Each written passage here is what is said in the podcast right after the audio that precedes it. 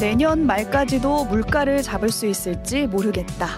오늘 한국은행 이창용 총재가 한 말입니다. 요즘 공깃밥 하나에 2,000원, 삼겹살 200g은 19,000원이라고 하죠. 정말 식당 문 열고 들어가기가 겁나는 수준인데요. 도무지 물가가 잡힐 기미가 보이지 않는 상황에서 한국은행이 오늘 기준금리를 3.5%로 동결했습니다. 당장 금리가 오르지 않았으니까 다행이다 하기에는 매달 빠져나가는 대출 이자에 떨어질 줄 모르는 물가에 계속 허리띠를 졸라매야 하나 걱정이 됩니다. 네, 안녕하세요. 뉴스메이트 최선아입니다. 오늘 오뜨밀에서는 이렇게 경제가 어려운 시기에 꼭 필요한 절약 꿀팁들 전해드릴 텐데요. 여러분의 절약 팁도 지금 바로 보내주시면 함께 나눠보겠습니다. 단문 50원, 장문 100원이 드는 문자 sharp 1212번으로 의견 보내주시고요. 유튜브 채널 오뜨밀과 레인보 앱에서는 무료로 참여하실 수 있습니다. 2023년 10월 19일 오뜨밀 라이브 시작합니다.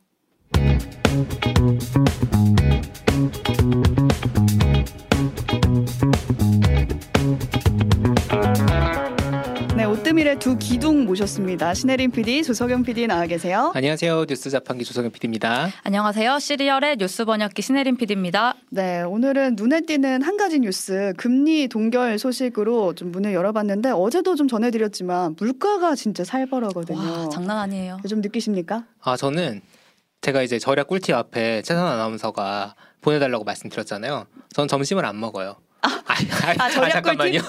식사를 거른다. 그러면은 저희가 뭐가 돼요? 아니, 어, 제작진 안 먹이는 사람들 되잖아요. 아예 안 먹는다기보다는 제 점심은 거의 고정돼 있어요. 그 음. 드링크 같은 거 하나랑 빵이나 삼각김밥 하나. 아, 그럼 건강이 나빠지는 건 아닌가요? 저녁 먹으니까. 어, 소식하면 네. 또 건강에 좋긴 하죠. 근데 저도 1인 가구라 편의점 자주 애용을 하는데 그렇죠. 아 뚱바 뚱바? 아, 뚱뚱한. 아, 바나나 우유? 네. 이게 떠올랐고요. 그리고 이제 커피 있잖아요. 네. 그게 3,000원이에요. 그러면 어디 테이크아웃한 그런 커피집이랑 똑같네? 비슷해요. 네, 그렇네. 네. 커피 드시지 마시고 사무실에 있는 커피를 아. 이용해도 좋을 것 같아요. 꿀팁. 꿀팁이네요. 여러분 저 2부에 오늘 그 화- 아주 그냥 화끈하게 돈 아낄 수 있는 얘기 하시는데 거기 네. 커피 얘기 나옵니다. 아, 오. 커피 사 먹지 말라. 짠테크 얘기 이따 아. 2부 기대해 주시고요. 물가 보면은 지금 보면 저희 회사 앞에 있는 김밥집 5천 원이에요. 김밥 한 줄. 어, 한 그죠? 줄에 5천 한 줄에 원이에요. 5천 5천 원이라고? 네. 5천 원이고 이제 김밥 옛날에 3천 원대이던 시절 다 갔어요. 맞아요. 저 순대국 진짜 좋아하거든요. 네. 만천 원이에요. 11,000원.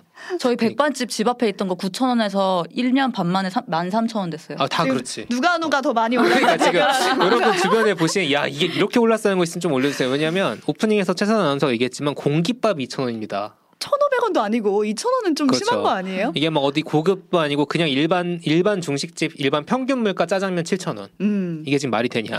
여기다가 지금 기름값이 오르고 있으니까 지금 생활 물가가 엄청나게 오른 건데 음. 그쵸. 이 상황에서 기준금리가 동결됐다고 하잖아요. 그렇죠. 근데 저는 체감이 안 되는 게 사실은 우리 이자랑은 이게 상관이 없더라고요. 그렇죠. 그러니까 주변에 물어보면 다들 뭐 4% 5%대 이자 내는 거는 물론이고 저도 이제 주담대가 5%대입니다. 그렇죠. 보통 5%대예요. 그리고 주택담보대출이 7%래요. 상한이 이제 7%까지. 네. 최대 7% 지금 그쵸. 너무 오른 거예요. 그러니까 3.5% 기준금리가 동결됐다고 해도 사실 뭐 적금도 4% 정도고. 그렇죠. 그러니까 우리의 나가는 돈은 매번 똑같으니까 별로 음. 나랑 상관없게 느껴지는 거예요. 그렇죠.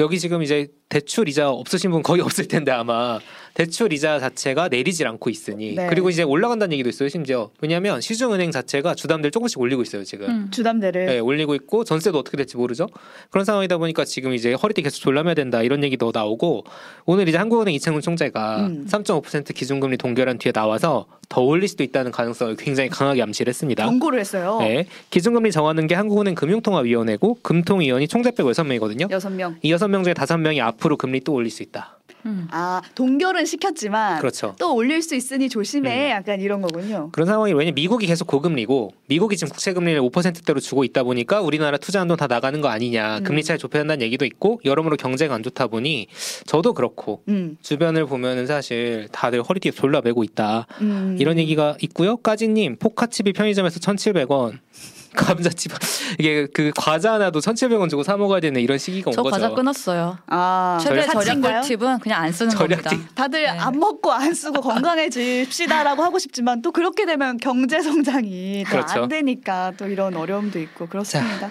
경제 얘기로 좀 암울하게 시작은 해봤지만 저희 다음 2부에서 이어지는 얘기에서는 정말 필요한 절약 꿀팁 money trainer 김경필 작가가 나눠주실 테니까요. 2부 돈터치미 시간까지 함께 해 주시고 저희는 뉴스 탐구 생활로 이어가 보겠습니다.